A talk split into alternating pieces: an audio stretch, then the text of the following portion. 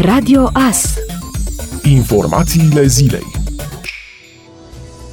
Rata șomajului în luna februarie a crescut cu 0,1 puncte procentuale la 5,7 față de cea înregistrată în luna ianuarie, potrivit datelor publicate de Institutul Național de Statistică, institut care mai arată că numărul șomerilor estimat pentru luna februarie a acestui an a fost de 478.000 de persoane, în creștere cu 0,84% față de ianuarie. Pe sexe, rata șomajului la femei a depășit-o cu 0,2 puncte procentuale pe cea a bărbaților. Începând cu anul 2021, metodologia anchetei forței de muncă în gospodării, sursa primară a datelor din acest comunicat al Institutului, a fost revizuită pentru a corespunde cerințelor noilor regulamente europene intrate în vigoare începând cu 1 ianuarie 2021. Aceste modificări generează un impact sesizabil asupra estimațiilor, în special asupra numărului populației ocupate și implicit asupra numărului populației active, care este numitorul indicatorului rata șomajului. Din acest motiv, datele provizorii publicate pentru lunile ianuarie-februarie nu sunt compatibile cu cele publicate pentru perioadele anterioare, se mai arată în comunicatul INSE. Premierul Florin Câțu a anunțat că în România nu va fi folosit certificatul verde despre care se vorbește la nivel european. Românii vor merge în vacanță fără, a declarat premierul. El precizează că speră că de la 1 iunie să fie relaxate cât mai multe măsuri. Mai exact, vom vedea după ce se va întruni comitetul, dar eu sper să fie cât mai multe măsuri relaxate, a afirmat premierul, adăugând că ar dori o vacanță mult mai bună ca anul trecut și mai sigură. Întrebat dacă se va folosi certificatul verde în România, premierul a negat categoric. În niciun caz, în România nu se va aplica certificatul verde. Românii vor merge în vacanță fără. De aceea avem acest comitet interministerial ca să ne asigurăm că se vor aplica regulile. Întrebat însă dacă este posibil ca în mediul privat să se țină cont de acest certificat pentru a participa la concerte, meciuri sau alte evenimente, așa cum se discută, Florin Câțu a afirmat acest acesta este rolul Comitetului Interministerial. Comisia Europeană a adoptat propunerea legislativă privind crearea unei adeverințe electronice verzi pentru a facilita libera circulație în interiorul Uniunii Europene în timpul pandemiei de COVID-19, document care va constitui dovada că o persoană a fost vaccinată anticovid sau are un test negativ de COVID sau a trecut prin boală.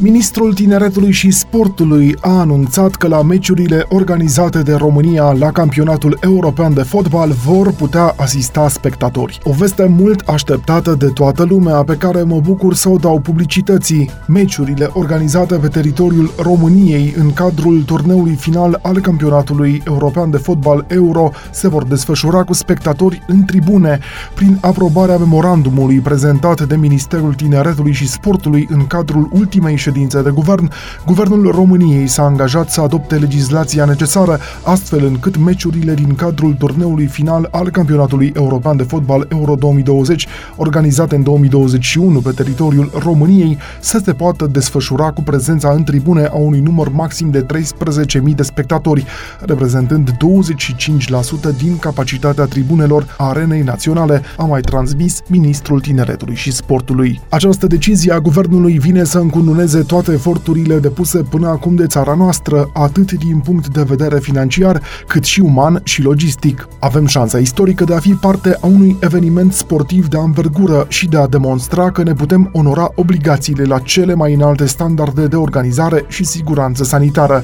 Spectacolul sportiv rămâne o mare bucurie pentru noi toți, iar calitatea de organizatori este un motiv de recunoaștere a capacității noastre în acest sens, deci de mândrie națională, a completat completat ministrul. UEFA a oferit ca termen data de 7 aprilie pentru ca fiecare oraș să prezinte scenariul pentru partidele de la Euro 2020. Competiția este programată să se dispute în perioada 11 iunie-11 iulie în 12 orașe din 12 țări europene, inclusiv la București. După mai multe luni în care au pus pe lista de așteptare importul de muncitori străini, tot mai multe companii, în special din zona producției și a construcțiilor, se gândesc din nou să apeleze la angajarea de muncitori din Asia. De altfel, unele companii au apelat la muncitori din Asia și în timpul pandemiei. Muncitorii din Asia sunt apreciați pentru că aduc stabilitate în echipele în care lucrează, se adaptează ușor, sunt mereu deschiși să învețe lucruri noi, sunt harnici și responsabili. Pentru ei, un loc de muncă în Europa este o oportunitate extraordinară pentru că astfel își pot întreține familiile și cei mai mulți dintre ei profită din plin de această șansă, spun reprezentanții unei companii specializate în recrutarea de personal din țări asiatice. La finalul anului trecut, Ministerul Muncii și Protecției Sociale a stabilit că numărul maxim de muncitori străini ce pot fi aduși în România în acest an va fi de 25.000. Numărul este cu 5.000 mai mic decât cel de anul trecut. Decizia de reducere a contingentului de lucrători străini a fost luată în baza datelor transmise de Inspectoratul General pentru Imigrări, chiar și într-un an în care cele mai multe companii și-au regândit planurile de recrutare. Inspectoratul a emis în primele 10 luni din anul trecut peste 17.000 de avize de angajare sau detașare. Ascultați Radio Astărnăveni